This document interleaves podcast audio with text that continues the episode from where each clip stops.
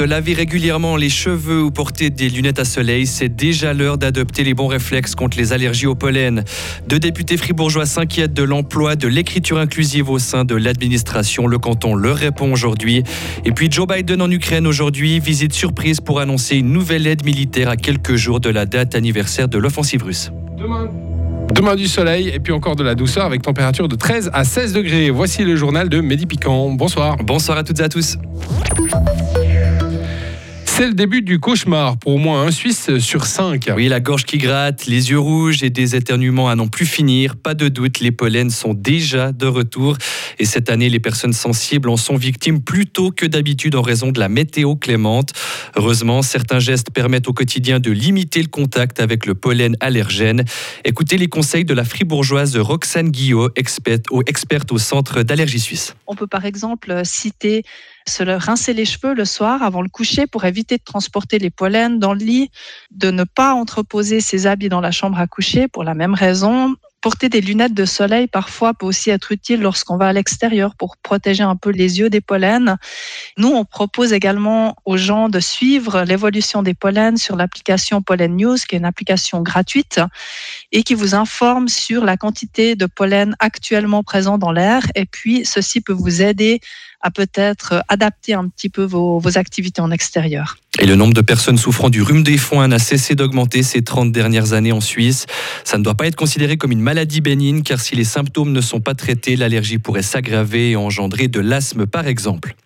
Un duo de journalistes à la rédaction en chef de Radio Fribourg, Lauriane Schott et Loïc Chorderet sont les nouveaux co-rédacteurs en chef de l'antenne francophone dès le 1er avril prochain.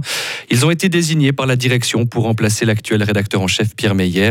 À 30 ans, ils ont tous les deux réalisé leur formation de journaliste à Radio Fribourg avant de pratiquer le métier durant plusieurs années au sein de la rédaction. L'Académie française n'a pas la science infuse. Et oui, même en matière d'usage de la langue française, c'est en substance ce que répond le gouvernement fribourgeois à deux députés PLR. Il s'inquiétait du respect de la langue française dans le canton de Fribourg selon les usages et les règles de l'Académie française. Hugo Savary, il faut dire que cette instance ne reconnaît pas l'écriture inclusive ou le langage épicène. Car cette manière d'écrire rend les textes illisibles selon l'Académie française qui avait adopté une déclaration à ce sujet en 2017. L'Académie française se dit sensible aux évolutions et aux innovations de la langue, mais selon elle, je cite, cette aberration inclusive met en péril mortel la langue française. Voilà qui est dit. Sauf que le canton de Fribourg n'est pas forcément du même avis. En 1998, le gouvernement a édicté des recommandations concernant l'égalité linguistique entre femmes et hommes.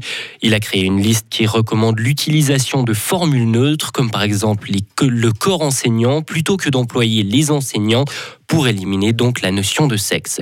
Ou alors, il y a ce qu'on appelle des doublets, qui veut qu'on utilise les fribourgeoises et les fribourgeoises. Et Hugo, qu'en est-il alors du respect de la langue selon l'Académie française? Vous l'imaginez bien, Mehdi, le gouvernement n'en tient absolument pas compte. L'Académie française est libre de prendre position sur ce sujet, c'est son droit, mais son mandat concerne le vocabulaire et pas la grammaire française, en ajoutant encore que l'institution n'a jamais eu le rôle de gardienne de la langue. Les langues évoluent depuis toujours, leur usage aussi. Le canton souhaite donc continuer à utiliser une formulation non sexiste et épicène. Merci beaucoup Hugo pour toutes ces précisions et l'actualité en Suisse. Aujourd'hui, c'est ce cri d'alarme de l'AS local. Les loyers sont trop chers. L'association suisse des locataires dénonce la pression toujours plus forte mise par les propriétaires. Elle estime que les loyers ont été excessifs pour plus de 10 milliards de francs en 2021. Ça fait 370 francs par loyer et par mois. À une semaine du début de la prochaine session parlementaire, elle demande davantage de contrôle des loyers. Joe Biden dans les bras de Volodymyr Zelensky. C'est l'image du jour. Le président américain est arrivé ce matin en Ukraine pour une visite surprise. Au menu, accolade et poignées de main très symboliques. C'est la première visite du président américain depuis le début du conflit. Elle arrive à quelques jours seulement de la date anniversaire de l'offensive russe. Joe Biden a encore promis de nouveaux armements et un soutien indéfectible à son allié ukrainien. En tennis, c'est déjà fini pour Gilles Teichmann au tournoi de Dubaï. La Biennoise a été éliminée aujourd'hui au premier tour déjà. La 32e joueuse mondiale a perdu en 3-7 face à l'américaine Lauren Davis. C'est une déception pour Gilles Teichmann qui avait atteint à Dubaï les demi-finales en 2021 et les quarts de finale l'an dernier.